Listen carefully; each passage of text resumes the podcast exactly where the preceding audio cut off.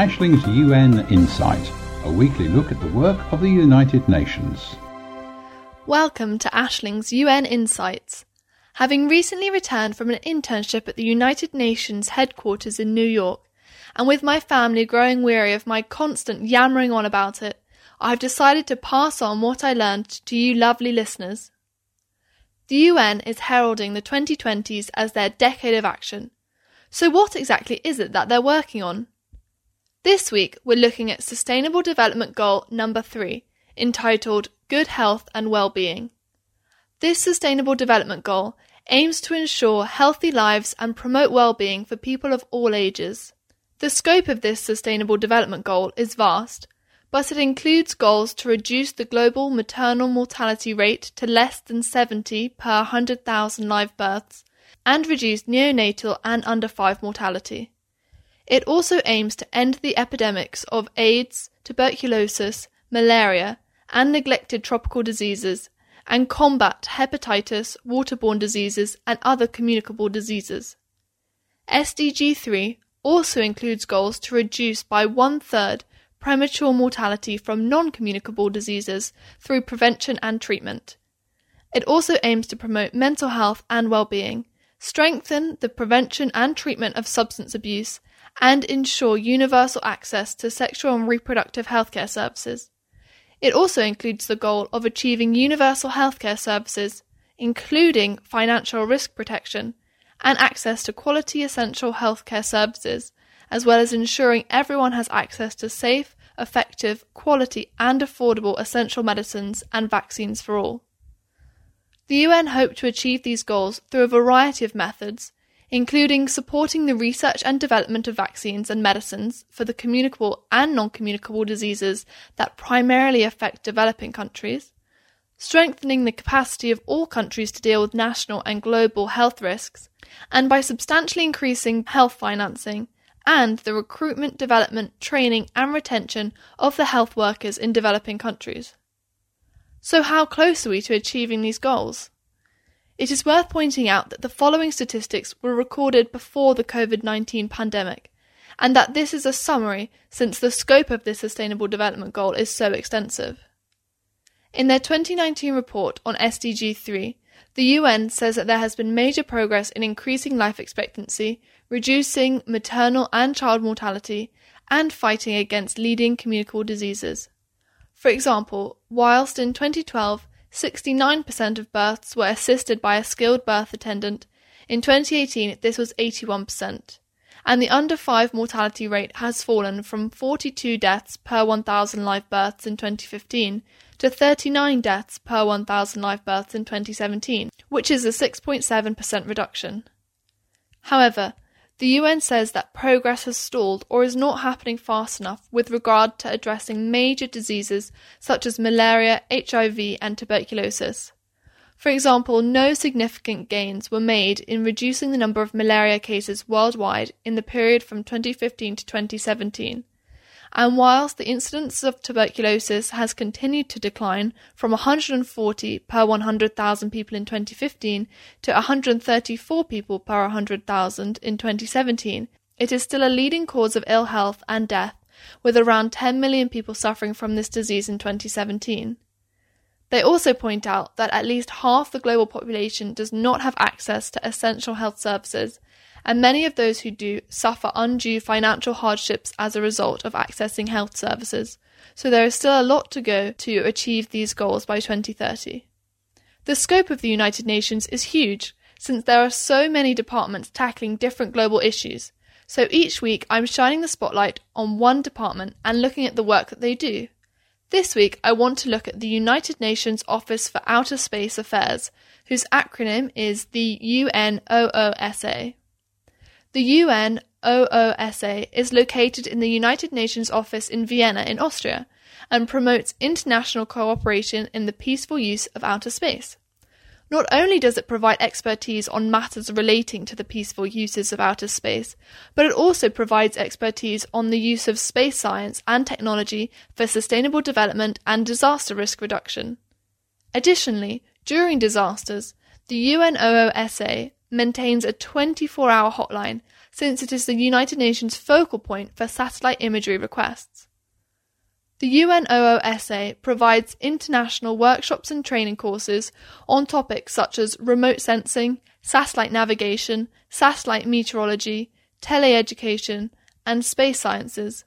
It also prepares and distributes reports, studies, and publications on various fields of space science and technology applications and international space law. As part of their Space for SDGs initiative, the United Nations Office for Outer Space Affairs talk about how space technology can assist in achieving some of the goals within all the 17 Sustainable Development Goals. For example, in relation to SDG 3, which I spoke about earlier, space technologies can assist in monitoring factors such as air quality, which affect human health and well-being. And in relation to SDG 2, which I spoke about last week, entitled Zero Hunger, space technologies can help to improve livestock management through enhanced monitoring and identification of suitable grazing. There are many more that I don't have time to relay to you here, but if this is something that grabs your attention, then do check out their website. Finally, whilst the UNOOSA does many things, issues pertaining to the militarization of outer space are actually dealt with by the Conference on Disarmament at the United Nations office in Geneva in Switzerland. This has been a busy week for international days. These days aim to raise awareness of a particular global issue, and if any of these topics really pique your interest, then I encourage you to look into them further, as this is exactly the aim of declaring International Days in this way. Monday, the 1st of June, was the Global Day of Parents, which recognises the important role parents play in rearing, nurturing, and protecting children. And Wednesday, the 3rd of June, was World Bicycle Day, which recognises the bicycle as a simple, affordable, reliable, clean, and environmentally fit, sustainable means of transportation, which has the added benefit of improving the rider's health. Thursday, the 14th of June, was the International Day of Innocent Children Victims of Aggression.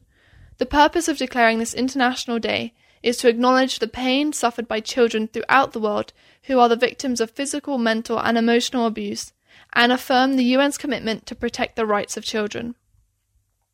Friday, the 5th of June, was the International Day for the fight against illegal, unreported, and unregulated fishing. According to the UN Food and Agricultural Organization, these activities lead to a loss of 11 to 26 million tons of fish each year, which has an economic value of around 10 to 23 billion US dollars and seriously compromise efforts to ensure the sustainability of fisheries. Friday was also World Environment Day, which aims to focus efforts on pressing environmental issues. The theme this year was biodiversity, and it is a call for urgent action to protect biodiversity since it provides the essential infrastructure supporting life on Earth and human development. Saturday, the 6th of June, was Russian Language Day, which takes place on the birthday of Alexander Pushkin, who was a Russian poet who is considered the father of modern Russian literature. This day celebrates multilingualism and cultural diversity and also promotes the equal use of all six of the UN's official working languages, of which Russian is one, throughout the organization. The other five official UN languages are English, French, Spanish, Arabic, and Chinese. Finally, today, Sunday the 7th of June, is World Food Safety Day, which aims to raise awareness of the threat to human health and economies caused by unsafe food and associated illness, and how this disproportionately affects vulnerable and marginalized people, especially women and children, populations affected by conflict, and migrants. And this day also emphasizes the need for standards and regulations to keep us safe due to the complex and interconnected nature of our food chains around the world. So, what has been discussed at the UN this week? As before, if any of the things I mentioned particularly catch your attention, then you can hop on the UN Web TV website and watch the meetings in full. On Tuesday, there was a pledging event for the humanitarian crisis in Yemen. Conflict, economic decline, and institutional collapse have left around 24 million people, which accounts for around 80% of the population of Yemen, in need of humanitarian aid and protection. This crisis is being addressed by more than 200 humanitarian organisations working together. Overall, 30 countries, including the UK, announced pledges for humanitarian action in Yemen, which amounted to 1.35 billion US dollars in total. On Thursday, there was a meeting about the progress of Sustainable Development Goal 7, which is entitled Affordable and Clean Energy and aims to ensure access to affordable, reliable, sustainable, and modern energy for all. Governments were encouraged to put clean energy at the heart of their plans to recover from COVID 19. On Friday, the UN held an event to mark World Environment Day, which I touched upon earlier. This year, their aim was to draw attention to the need for restoring nature and reversing biodiversity loss. A panel discussed the importance of the Amazon rainforest and the challenges of conserving it, and another panel discussed the idea of green business, which is the sustainable use of biodiversity, and the link between biodiversity and COVID 19. Throughout the week, there were also meetings about the situation in Palestine, Libya, Sudan, and peace and security in Africa more generally. That's all from me for now, but join me next week for more UN insights and news. See you then! Ashling's UN Insight, a weekly look at the work of the United Nations.